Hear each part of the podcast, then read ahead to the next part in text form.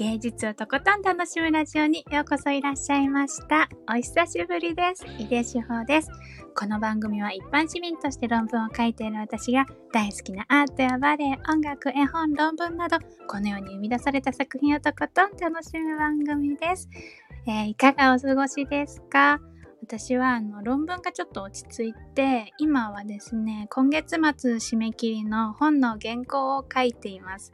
あのちょっとねあの恩師の先生が記念の本を出されるということでそこにちょっとお邪魔させてもらえることになったんですけど今月もまたなんか締め切りかと思って 嬉しい悲鳴ではあるんですが、そろそろ休みたいって感じなんですけれど、今日は、あの、私の大好きなスタンド FM の配信をされているゴールディさんとおしゃべりします。えっと、コラボ収録です。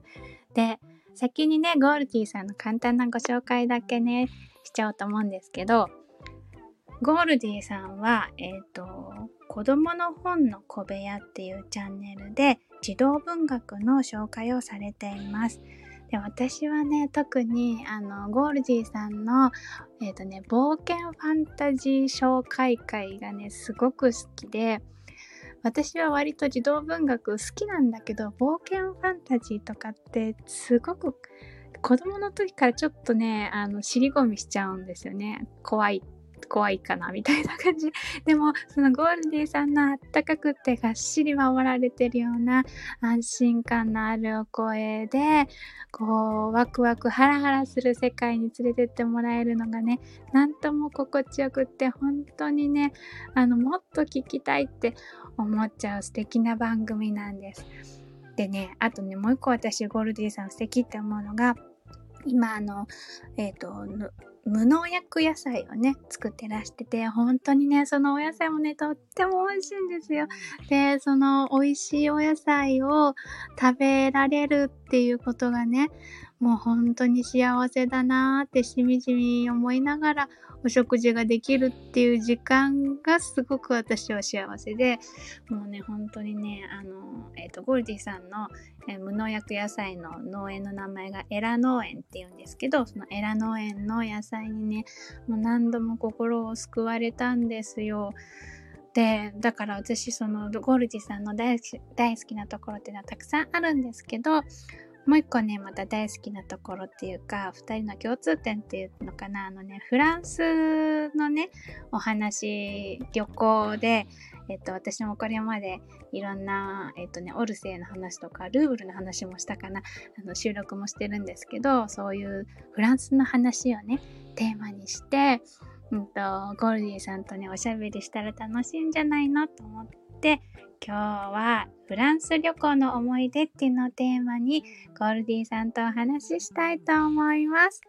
ということで本日も芸術をとことん楽しむラジオ始まります。はい。ということでお待たせしました、ゴールディさん。はい。こんにちは、ゴールディです。はい。今日はよろしくお願いします。よろしくお願いします。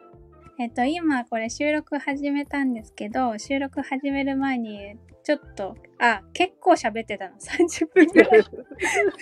30分 二人で2人で喋ってたんですけどあの私はフランス旅行の思い出ってタイトルにしちゃったけどその私はねフランスは旅行でしか行ったことがなくってまあだからせいぜい1週間とかっていうのをあのでその1週間内にどれだけ自分の行きたい場所に行くかみたいな あのフランスのためまあだから主にパリなんですけど私は楽しみ方だったんですがゴールジェさんはちょっと違うんですよね。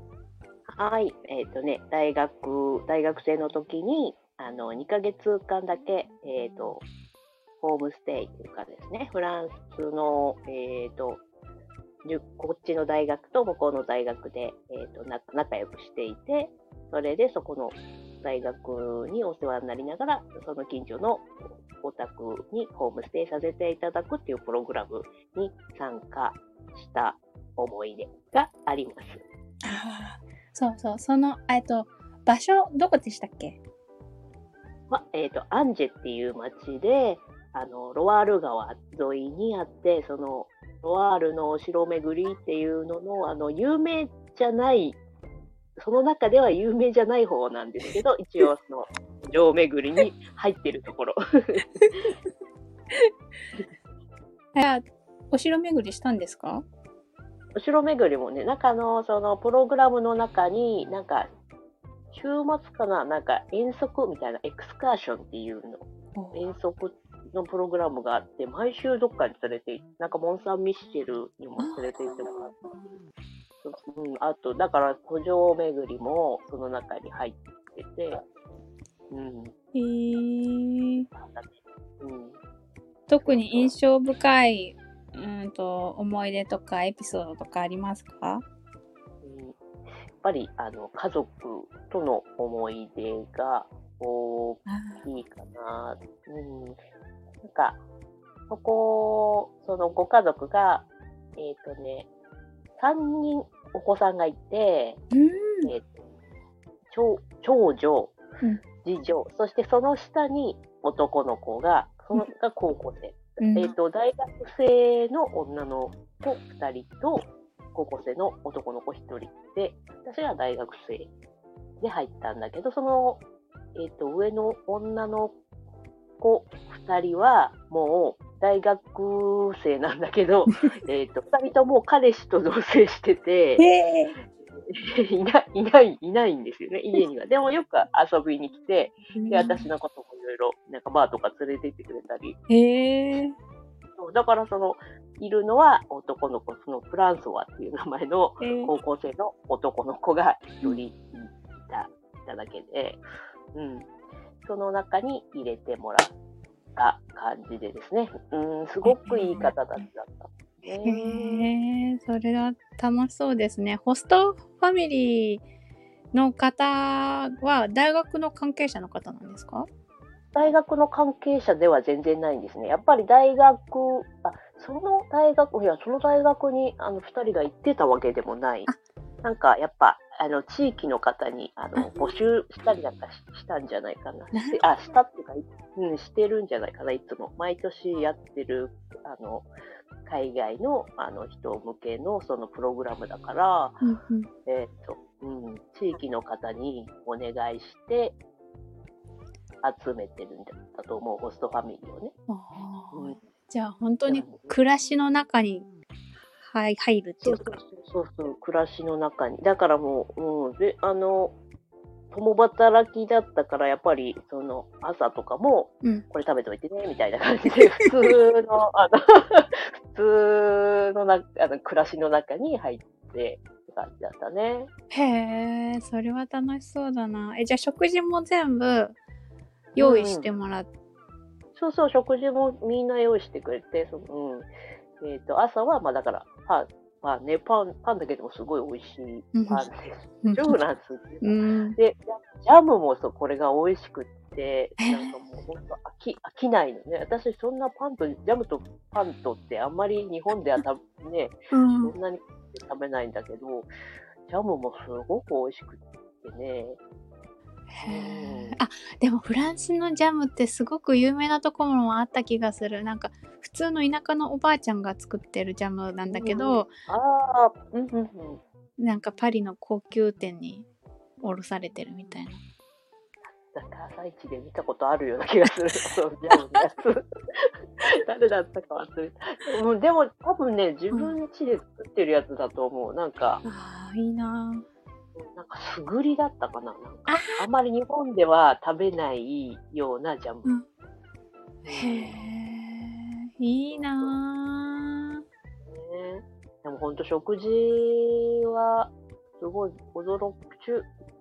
朝は本当そのパンとジャムだけみたいです。うん、あとコーヒーなんていうの、うん、あのカフェオレ、カフェオレボールにカフェオレ入れてみたいな感じだけなんだけど、昼からやっぱりね、コースっぽいちゃんと、あの、最後デザートつくみたいな食事するんだよね。え、自分家で？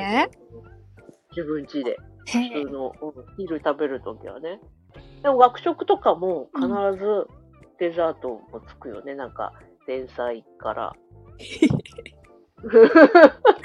その主催があって、うん、最後必ずデザートつくみたいな。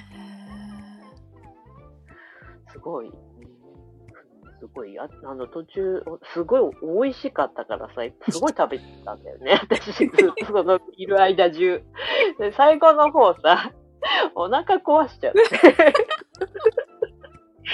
それでなんかもう、あの、トイレから出られないような状状況になったんだけど、学校にうん行って、朝はそれほどでもなかったんだよね。で、学校に行って、で、そうなんかもう大変な、もうダメだっていう状況になって、で、先生に手を挙げて、ちょっとトイレ行きたいって言って、行って、そのまま帰れ、教室に帰れなくて、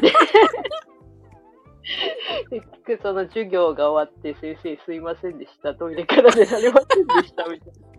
言ったら、なんか、わかりますよ、みたいな。そういうことありますよね、みたいな感じで言われても、まあ、一個思い出が、思い出かな、でも本当に。いや、美味しくってさ、ほんと食べ、食べたなと思って。へはいーあーでもいいなその美味しくてた食べられちゃうっていうのがいいですよ。そうそうそう。うん。ねえ。私ほんとご飯糖だからね、パンだけとかなんか考えらんないと思ったんだけど、本当にパンが美味しくって。そっかずっといる間中ずっとパンだったんですよね。そうそうそうそう、ご飯ないからね。うん、確かにそんな生活は私もしたことないな。でもいけちゃうんですね美味しかったら。でも本当ご飯なんか全然恋しいと思わないぐらい、美味しかったパンがうん、あでもそうかも私もねなんかよくあの海外でちょっと日本食が恋しくなるとかいう話聞くけど、うん。うん、恋しくなったことなんて一度もないなと思って楽しすぎて。そうそうそう。うん、本当に。まあね、本当に何年も何年も暮らしてる方とかだったら、ね、うんたまに食べたいと思うのかもしれないけどね、その、本当、ね、2ヶ月足らずのことだったから、本当に、あっという間だったからね。ねでもずっと2ヶ月の間平日は学校で普通に授業そうそうそう。うん、平日は学校で授業して、その、週末、その、遠足、学校の遠足みたいのがないと、うんえっ、と、その、フランソワのバスケの試合見にえとか、かっこいい。あと、その、家族の親戚の方うん。ところに、あの、なんか、なんだっけ、ワイワイナリーやってる方とかも、あの、親戚にいらっしゃって、そういうところとかに連れて行ってもらったりとか、あとはご近所のおお友達付き合いしてるご近所の方のうちに、うん。あ連れてって夕食とかね、一緒に。いいな必ずなんかね、お花と。お菓子をうん。持っていくんだよね、あの、あ素敵呼ばれたら。なんかね、そういう、あ、本当にこれ行われてる。なんかね、聞いてたけど、うんうん行われてるんだな、必ずちゃんと用意して、うん。へー友達同士の若い人たちでも、うんえっと大学生のそのお友達の大学生の集まりみたいのにもちょっと連れてってもらったりした時も、おとうんお友達の家に行く時には、うんやっぱお花を買買うんだよね。えー 大学でさ、自分が友達の家行く時にお花を買うとかないんじゃない？ないねない。ちょっとわーっと思っ思ったね。へーえ、それ男の子も？男の子もなの。そうそうそう。あ、じゃあもう本当に社、社、社交としてそ、うそうそうそう。ねえ定着してるんだな。ね、それ素敵な文化。ねうんそしたらその、もう、あれだったんですか？その授業を受けられるぐらいフランス語ペラペラだったの？いやいや、授業、フランス語喋れるように授業を受けてるわけだからね。まあペラペラだったら授業を受けなくていいわけでしょ。だからやっぱ授業自体は、えっ、と、そう、普通の授業じゃない、語学の授業をやってるわけ。うんうん。まあ、あの、フラン、えーっと、そうね。えー日本では一応文学の授業もフランス語でやってはいるんだけど、おこれーはあれなのかな。わかりやすいフランス語で言ってくれてるのかな。うん。あそのフランスでは、やっぱり外国の人向けのフランス語教育みたいなのもやってくれてる。あだねー。え、ずーっとそれ？ずっとそれだったと思う。あ、でも文化とかももちろん、なんていうの、フランスの文化的な美術とか、うんそういうのももちろんあああったはあったけど、まあ、それも語学の一環としてなんじゃないかな。だからそんな難しいことはやらないでっていう、外国人の方向けの、えーとう美術だったり、その文学だったりのコースだったんじゃないかな。あーそうなくてね。うんうん。なんか語学私語学の授業とか学校とかって受けたことああのまあ日本の教育だったらあるけど受けたことないなと思ってすごいいいなぁ興味津々 面白い。でもあの、ほら、あるじゃん、ラジオとかでも今ね、いっぱい。あるあるでもあれだって日本語混じりじゃない？ああ、そっかそっか。うん、そうだね。最初、うんそうだ。うん。そうだね。ねだからなんかその言葉を使った状態でのその言葉の授業ってす面白そうと思ってああ、そうだね。うん、うん、確かに。なんか、その達成感みたいなのは、ああるよね。なんか、あ、なんかわ、私わかっ、わかってるみたいな。簡単なこと言ってんだけど、そうだね、授業では。なんか、フランス語できてるじゃん、みたいな。そうそうそうそれは錯覚、錯覚を。錯覚じゃないよできてるんだよ うん。そうそう。あだからかあのなんだっけずいぶん前に収録であの星の王子様のフランス語のあ、朗読。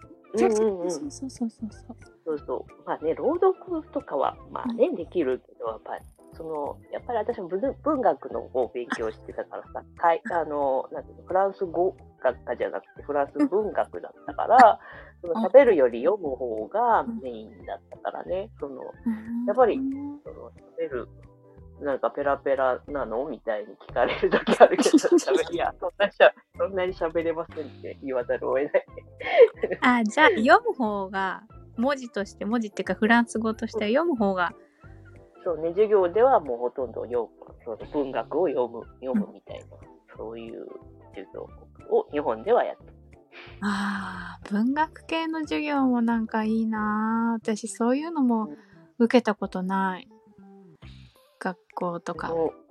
学校で何勉強してたの？私は教育系だったので多分ねもうあんま記憶ないけど半分ぐらいあの学校の先生になるための教科の授業とか。あでも私が好きだったのはえっ、とね例えば発達心理学とかあ、うん。あとは教育社会学とかそういうようななんていうのかな。うんと今までこういうこういうことが言われてこういう考え方がありますみたいな紹介をしてくれるような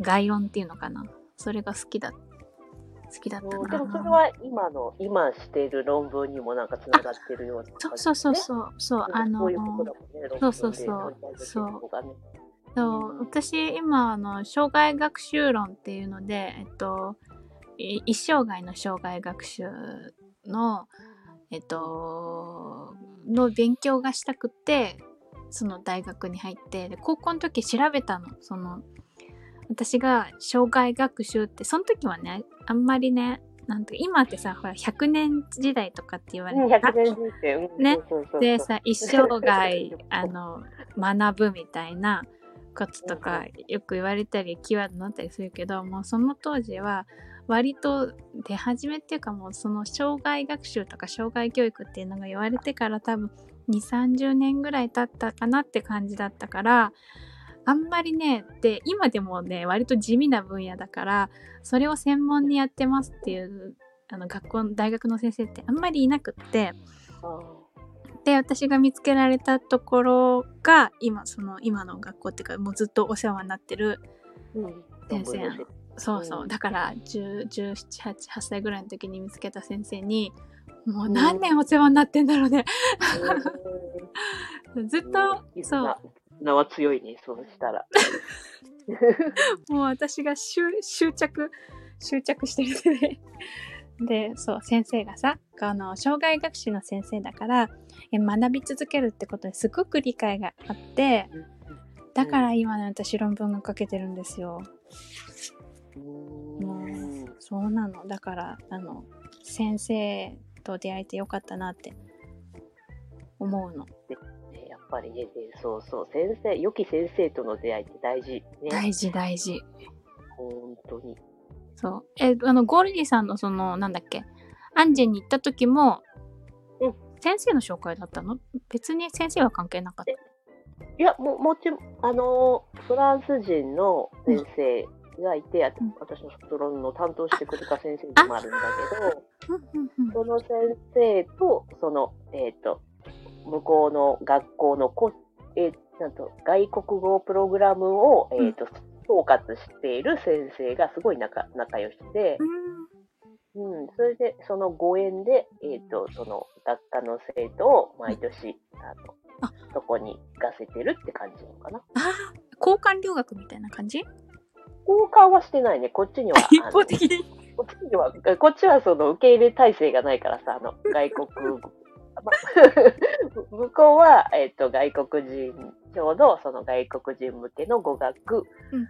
えー学校、学校クラス、クラス、クラスがあるから、そこの、そこの先生だからね、その、えっ、と、お友達が、ああ、外国人向けのプログラムの、えっ、と、責任者みたいな方がお友達だったから、そこに、えー自分とこの生徒を生かしてるあかな。あ、わあ、じゃあ、い運、運が良かったっていうか、そういうコネクションがあるっていうのは、うん、そうそうそうそう。やっぱね、ほうん、そのホストファミリーの運も良かったなと思って、すごい本当にね、いい方たちだったからね、本当に。別れ、うん2ヶ月だったけど、やっぱ別れは辛くて、うん、学校のそのなんかお別れ会みたいのが最後あって、うん、そこにホストファミリーをなんかあの招待してね、みんなで自分家のホストファミリーも混ぜて、みんなでなんか出し物みたいのうん。する催しみたいのがあって、なんかグループに分かれて発表したり、なんかゲームしたりみたいで、私たちのグループはなんか、えっ、と、なんだっけ、後ろからさ、あの、二人羽織ってあるじゃない宴会芸みたいいや、見たことないと思ってさ、フランス人の人。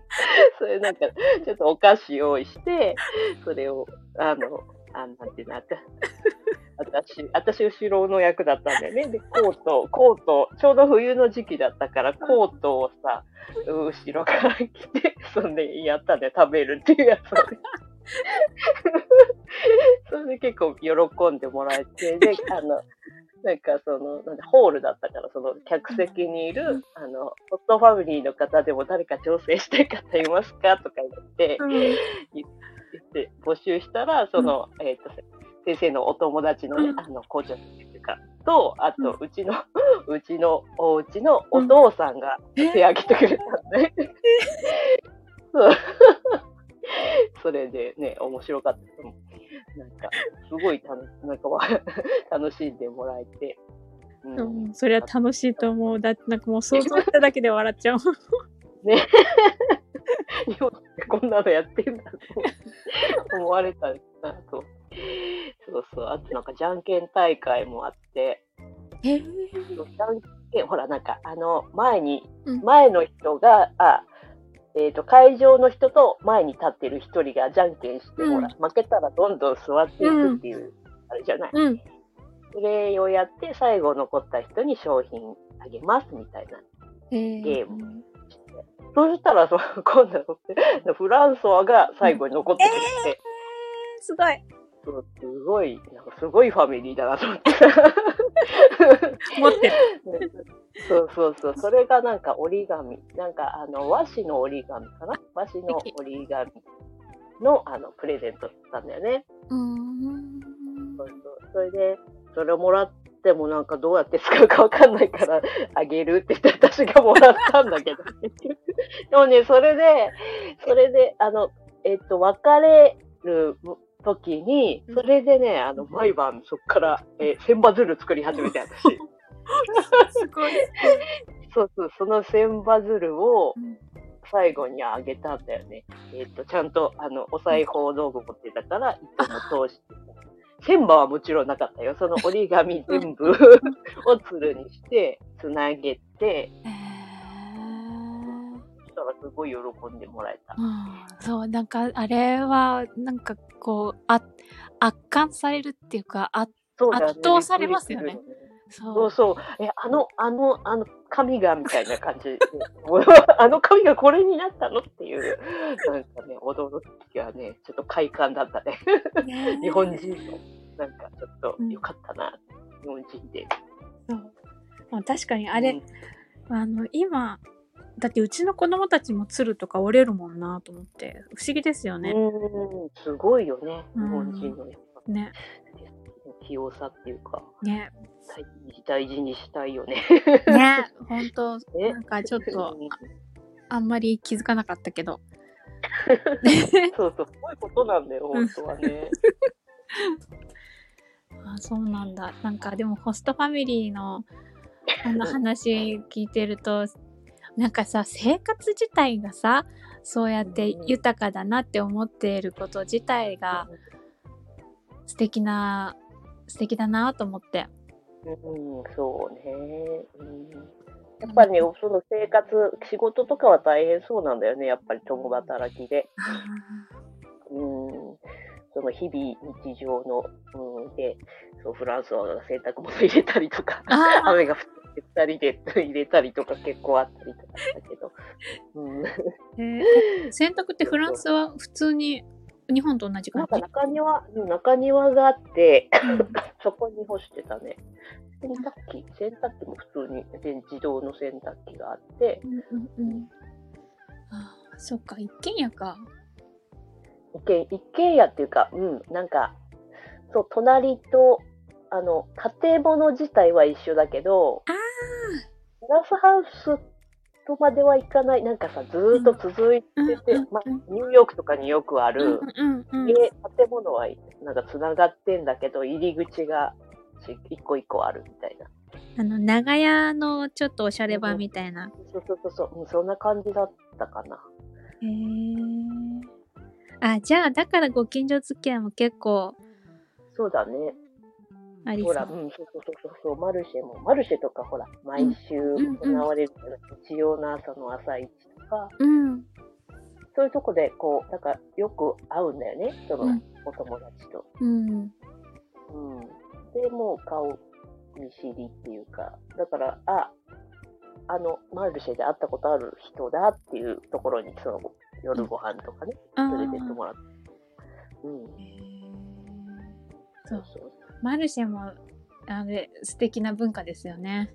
そう。ねうーんえ。なんだよね、なんかね、その、様様子、様子が。うん。そう私どこだったかな？どっかで見たマルシェのあのなんか並んでる様子がすごく素敵と思って写真がある。そうなんだよね。なんか、ただね、ただマルシェ並んでるだけなのに、すごい素敵っていうのがね。そうそう。なんか木箱に入ってません？うん、木箱だね。うん、ねそうそうそうそう。木箱も素敵と思って。木箱だ。えっ、と私が最近 YouTube であの見てるツールで、えっ、とアンジェの近くの町の近くっていうか隣私の地図が見たらとも隣町だったんだけどツールで、えっとお味噌を作ってる日本人の方がいてでその方がお好み焼きをね毎週あのマルシェでツールのマルシェで売ってるの様子を YouTube で生配信されてて、えーそれがすごく私はねずっと見るのが好きでなんていうの、うん。人の雑踏の音とかあの日本語スタッフの人たちは日本人が多いから日本語が飛び交ってる感じとか、あとお客さんフランス人だからフランス語でやり取りしているなんか声とかそういうのがねいいなと思ってあのね論文書いてる時に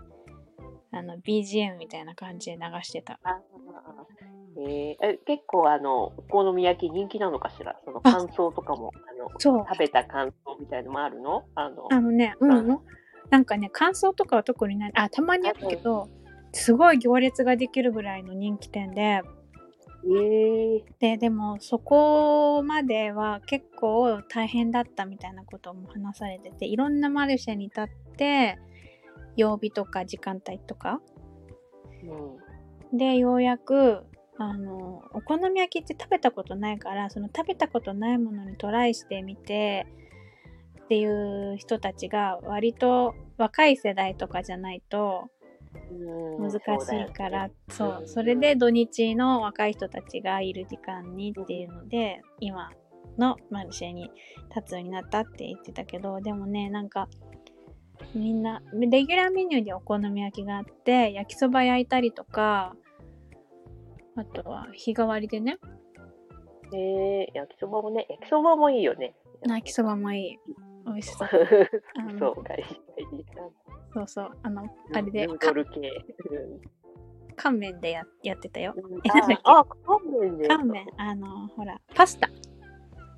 ああ、そうなの？パスタの焼きそばなんだ。そうなのそっかそっか。手に入らないののかもね。やっぱりあの焼きそば麺は。そうそうそうそう。でもすごい美味しそうなの。へえ。でも雑踏ってほんとね、あのマルシェの雑踏みたいのってなんかいい,、いい、いいよね。いい。たまにあの、なんだっけ、あの、バレエ、バレエの、うんえっと、どう忘れちゃった。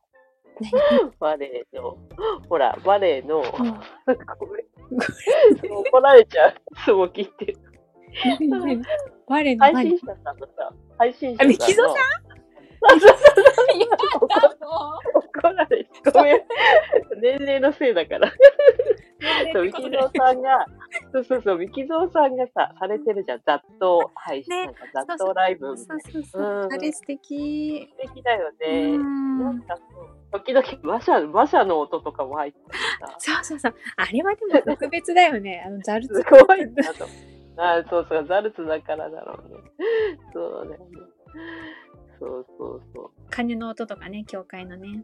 う。うんうん、金、金、金、そうそうそう。あれすごいいいなって思う。なんか私があのパリに行った時によく泊まってたホテルが教会の隣だったのね。隣っていうか一本道向こうを挟んでってところでちっちゃい教会だったあ、御用達ホテルみたいのがあったわけ。あよく泊まる。そうそうそうそう泊まるっていう。えー、そうそういいね。あの都心で中心部に近いのに結構安くってうんうんうん。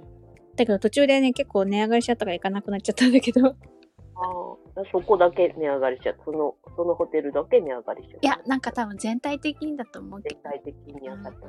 そうそうそうそう、まあ結構昔の話昔っていうか10年20年前の話だから、あなんかその時に朝に何時だったっけな？何時だったか忘れたけど鐘が鳴るの教会の。うん。うんうん。なんかすごい。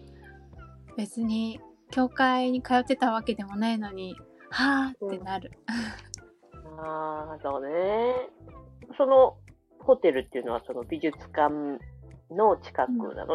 藤井翔さんがほら、行きたい美術館の。そうそうそう。そうあのねうんうん。えっとねチュイルリー公園ってえっとチュイルリー公園ってオルセー美術館とかうん。ルーブル美術館とかがあるあのすぐそばにあるところのうんともうちょっと一本入ったところっていうかえっとねあちょっとど忘れしちゃったな。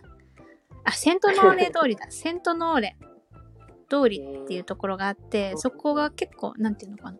多分私はあんまりかあの買い物とかしなかったけどブランド品とか、そういうのがあるような通りで、そこの通りに面してるんじゃなくてなんていうのかな。セントノーレ通りの小道細道みたいな。ちょっと入ったところに。そうそうそうそうそうだから割とまあでもパリ結構どこもアクセスいいけど特にうん歩いてもう美術館巡りは基本私歩きで。うん。行ってたからね、じゃんじゃんじゃん歩くからすごい疲れるんだよね。もうね、美術館の中歩くだけでもあれだもんね。かなり歩くもんね。そうそう。だって普通に考えて2時間立ちっぱ、しかもあんまり足動かさないっていうの、そううんうんうん。ゆうんっうん、くり歩くでしょ？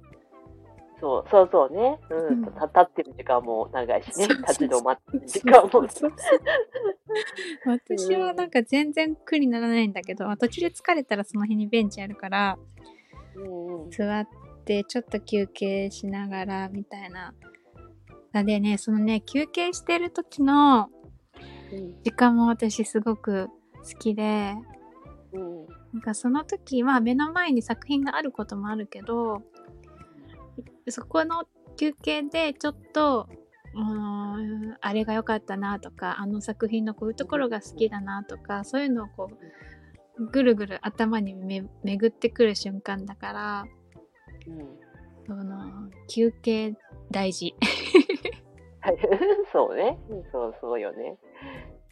そう。もったいないよね。やっぱさーっとさーっと流れていっちゃうとやっぱりね立ち止まって味わう時間もやっぱ欲しいところだよね。欲しい。うんうんそうなの。ねそうそう。だからね、なんか私は、あの、今まで、今はさ、そういう、なんか考えたこととかをこうやってスタイフで喋るっていうことやってるけど、うんもう、なんか、さん30年ぐらいずっと自分一人の中で、こう、完結させてただけだったから、なんか今思えばね、全部どっかに残しておけばよかったなとも思うんだけど、日記みたいのは何も書いてなくない？ないないい。ないない。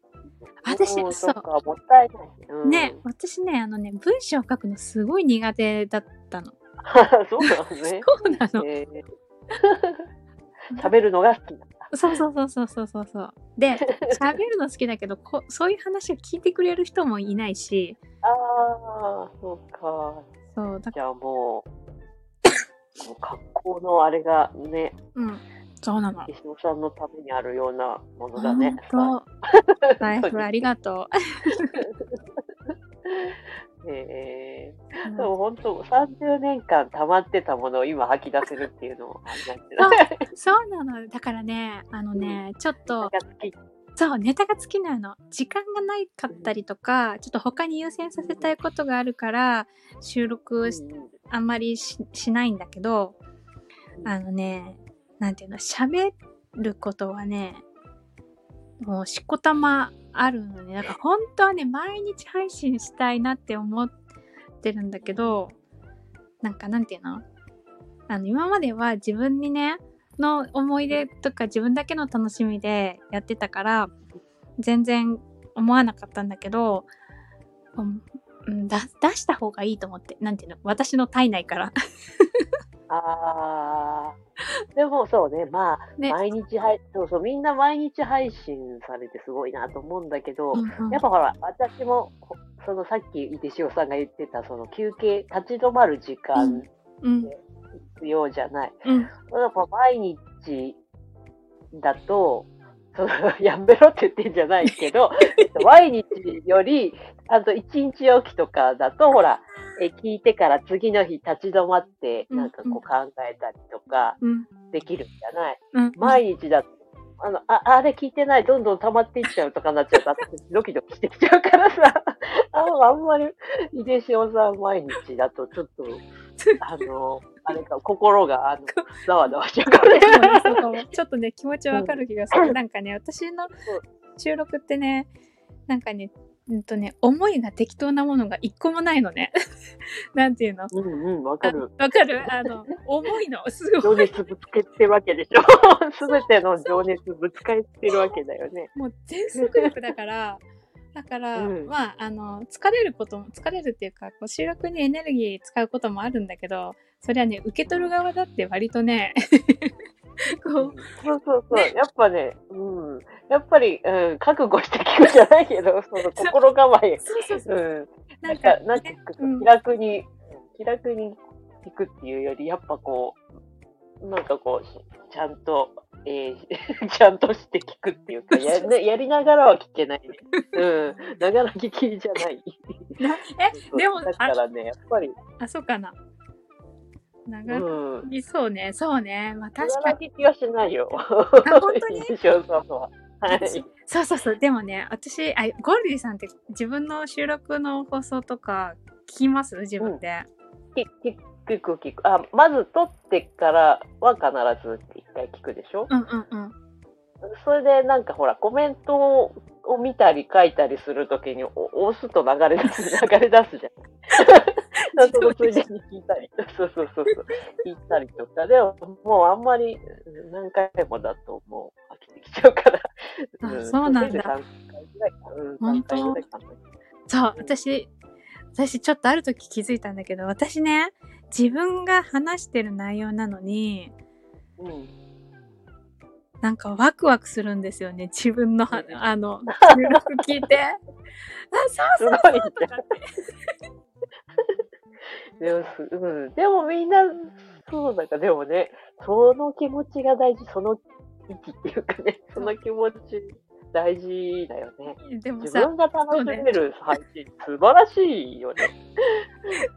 うん、だだから、結構ね、その、いこの放送にすごい、あの、まあ、5分か10分かぐらいだけど、わーってこうエネルギーを吹き込んでるから、うんそりゃあね、再生したら自分のエネルギー、自分で吹き込んで自分のエネルギーなんだからさ。あ 見て、あ、それは見て、再び。そうそうそうそう戻ってきたみたいな。出したエネルギーまた、また被っちゃって。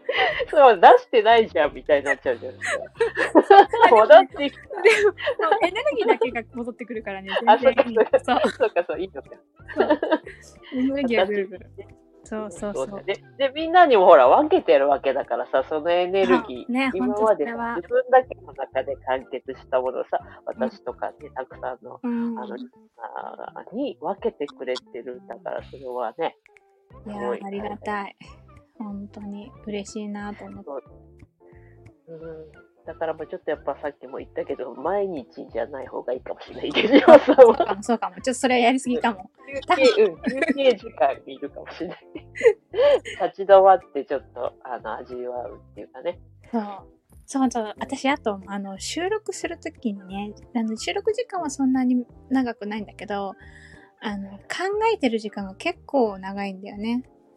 うんうんうん。あの、考えるっていうか、この気持ちを言葉にするとどうなのかっていうのを、言葉探しみたいな。そうそうそうそうそうそうそう。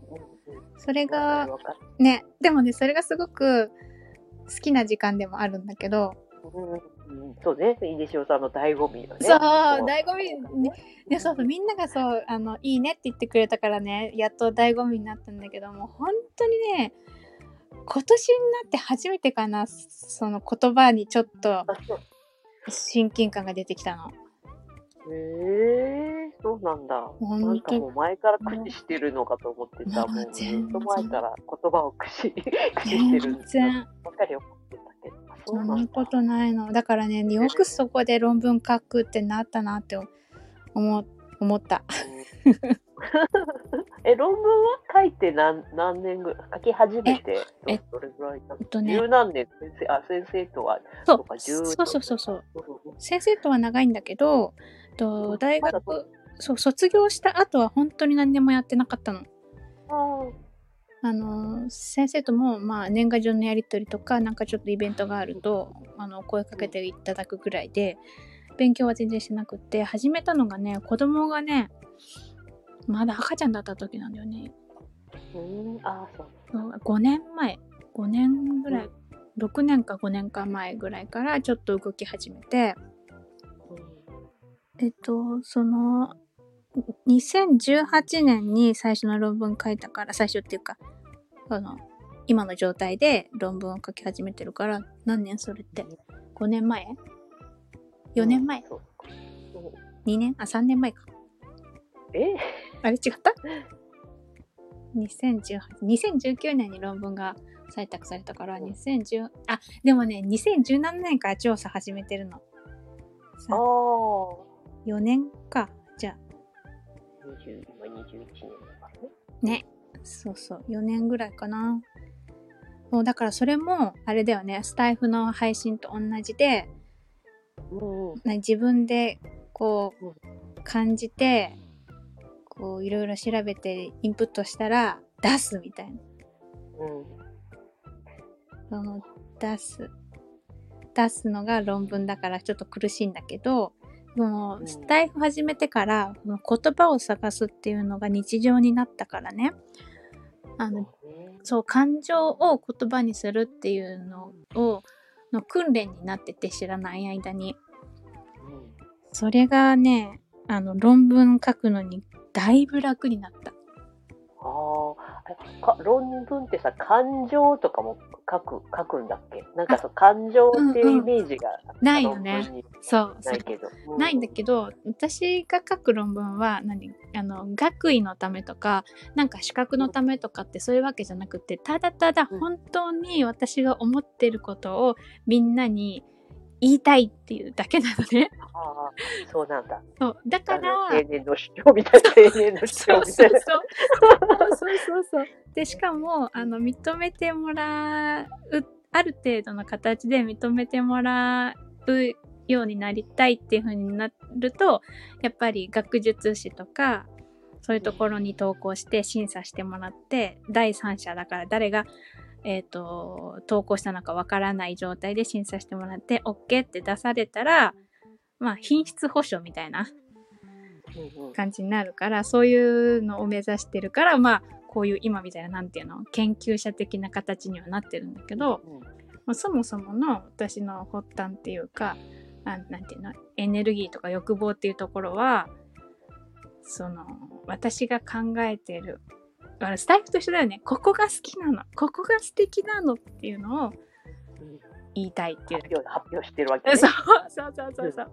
まあでもやっぱその論文はそのスタイフとかと全然違って思ったままにはできないからうん。どうにかこうにかして、うんとまあ、辻褄合わせるっていうわけじゃないけどあの真実っていうか言いたいこう一点があるっていうのを目指してうん。いろんな材料を発見したりうーんと何？うんと見方を変えてみたりとか考え方を変えてみたりとかしながらそこにたどり着かせたりとかあとはもともとうんうん。そうそうそうそうそう。もともと思ってたあの結論っていうか言いたいことではなかったけど勉強してるうちに調べてるうちにああこういうことが言いたかったんだとかこういうところが素晴らしかったんだっていう発見があったりするからまあでもそういうことになることが多いね最初のあの 最初の時点最初の、うんうん思ってたことと、うんやっぱり、そうだよね。そりゃそうだよね。だって、調べていくんだからさ、最初からね、結論分かってたらね、つまんないし。そうそうそうそううんまあその近辺にはなるけれどもよりやっぱねあの具体的にっていうか現実っぽくなる。何？現実っぽくっていうのかな？こう。リアリティが出てくるそうそうそうそうそうそうそう。うんうんうん、そうだね。説得力が、やっぱりいっぱい材料出して、うんうん。組み立てて、みんなに分かりやすくっていうことだもんね。そうそうそう。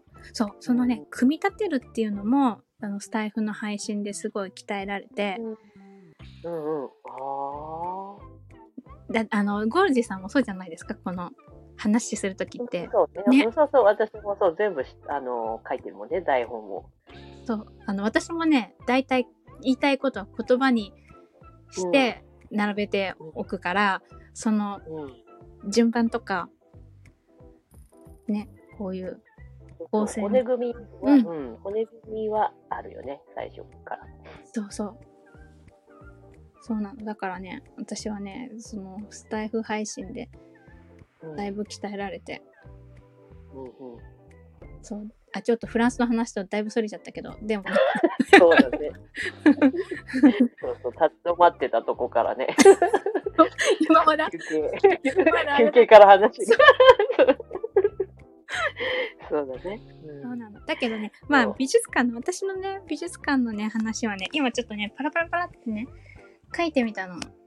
こうねねあれをなんだっけえっ、とねロダン美術館、あパリでね、行った美術館で思い出はいはい、私も行ったロダン美術館ああ、なんかね、ロダンのあの建物自体もすごく良かったなと思って。であとね、あとね、これ、アフリカのね、美術館ってね、あったんだけど、アフリカ関係のやつ。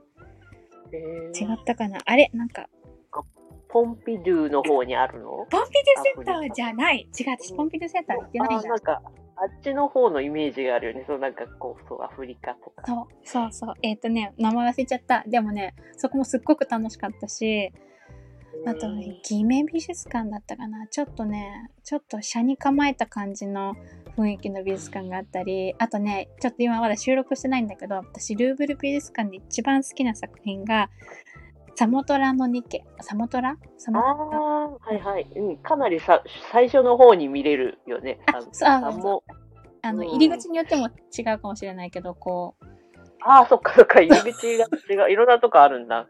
多分ね私最初の方に見見たかな。あ、本当に？あ、そうかもしれない。なんか私もサモトランミケを見るために入り口選んだって記憶があるんだよね。違ったかな？でもね、そう、大好き。うーん。そうね。あの存在感ね。好き。うーんと、うん大好きだな。空間を動かす彫刻のナンバーワンだと思う。ああなんかちょっとあの熊な 熊に通ずるものがあるかもしれない。あまあ、彫刻はやっぱりそういう雰囲気があるな、だけど、うん。なんかね、ほんともっと彫刻見たいけど、あ見たいけど、でもね、私がね、今、あとね、オランジェリー美術館、あと、マルモッタン美術館、ピカソ美術館って書いてある。しオランジェリー、オルセーもね、そうだけど。だけど、やっぱり、やっぱりね、なんかね、彫刻の中で一番私が刺さってるのは、オルセーのあの白熊さん。あね、うんそうん。う。ん、前も白くしたやつだけど白熊さんだからね。なんていう方だだだっけポンポンさん。なんとかフランソワポンポンさんポンポンさん、名前もかわいい。かわいいよねねあのなんだっけな PONPOM N と M がああ、違うんだ。M と N。そうそうだったと思う、ねそれもなんか字面も可愛いと思って そうね。それもさ最近の方じゃないっていうのもなんか可愛らしい。でおじいちゃんになってからポンポンさんってうん花が開いたあの作家さんらしくてあそうなんだ。そうですごいだからその展示会がね日本に今どっかに、えー名古屋かどっかに来てるからでまたね見に行ける時にねうん行きたいと思ってる。でであとね他にもねちょっと今月はねあのしばらく原稿に集中するけど12月になったらね、またねあの私の大好きなあの山谷美術館の桜の木の絵のああ、一回、あの配信、うん。大悟っていう作品名の、えーと、あー、名前が出てこなくなってしまった。の、あの作品がまた出るんですよ、山谷美術館で。うんうん。あ、常設ではない、ないんだ。あ、そうそうそう、常設じゃないの。だから、それを見に行ったりとかね、もうね、見に行きたいものいっぱいあるんだよな。そうなの。ねそうだね。うんそうね。あ、奥村斗牛だ。あ、奥村斗牛。うん奥村さんってな、配信何本かしてたっけ？なんか。私うん桜だけだ。桜だけ、桜だけだと思う。でも、名前は何度か出してるかもしれない。大好きだから。うんえっ、とね、あのースタジオで撮った収録があるじゃない？えっ、と、スタンドうん FM スタジオで。はいはい、何本か5本ぐらい撮ってねそうそうそうそう。あれすごい大変だったよ。なんか、一人でさ、2時間喋りっぱなしみたいな。そうなんだ。楽しそうと思ったけど、大変だったんだね。うん、あれ楽しかったよ。楽しかったけど、なんか終わった後の力の抜けっぷりがね、半端ない。もう喋る、喋るだけ喋ってもう、なんかもう、編集嫌だ、みたいな感じ。そう。あ、ほとんど編集はしなかったけど、明日かな？覚えてない。だけど、あのね、あの、あの脱力感がね、出し切ったんだね。そうそうそうそう。スタジオだから余計出し切ったのかもしれそない。うそうそうそうそうそうそう。あそこでね、あの、山谷美術館の話してるから、うん、ああ、そっかそっか、うんそうだ。そこで話したと思うけど、かもしれないけど。そうなの。だからね、これちょっと私も、これから多分、あの、ゴールディさんも紹介したい本とか多分いっぱいね、まだまだネタ尽きないわと思ってらっしゃる。ね私も、私もね、ちょっとずつ出していこうと思っているの。でもやっぱりこうやってあのあそこ見に行きたいとかこの作品素敵とかってあの出会いはずっとねあり続けるからね、ねね。うん。溜まっていく。それが、ね、うん、それがでも障害、そんな、そうね。のやってる障害学習の、そうかも。そうかもね学習っていうとあれだけど、うんそうね。楽しみね。生涯の楽しみだよね、そそうれが。そうそうそうそう。学習にもなるし、そなんうかその、ね、楽しみだよね。そうなの。だからねちょっと音声配信はやっぱりなんかとりあえず喋れれば続けられるからさ。うんまあずっとスタイフがずっとやらせてくれるかどうかはわかんないけどうん。どっかでねずっとねこうん。の、まあね、音声配信はね、あるだろうし。そうなの。だからもうちょっと後半全然フランスの話じゃなくなっちゃったけど。うん。もう、もう 1時間終わる？終わるよ。あとあと2分ぐらいで終わる。2分？あ、そうなのか。じゃあもう、閉めなきゃ。閉めなきゃ。あらあっという間だったわでもまたあのぜひフランスの話じゃなくても今度私、うん。あのその本の話とかあと絵本もお好きですよね。うん、お好きですよ。そう。だから絵本の話とかもしたいし。またぜひぜひ、うん。西尾さん、インインスタにね、うん。素敵な本をあげてる。そうなの。ね。最近絵本をインスタに上げ始めて。うんうん。そうだからあのーあゴルジーさんのインスタとかツイッターもねそう概要欄っていうか何説明欄に載せておくのであ素敵な作品がね。とうございます。ぜひぜひ皆さん遊びに行ってみてください。よしそろそろ閉めるぞ。じゃあ、ほんと、また次回楽しみにしています、ね。ぜひはい。よろしくお願いします。というわけで今日はゴールディさんとおしゃべりするぞの回でしたゴールディさんありがとうございましたありがとうございました。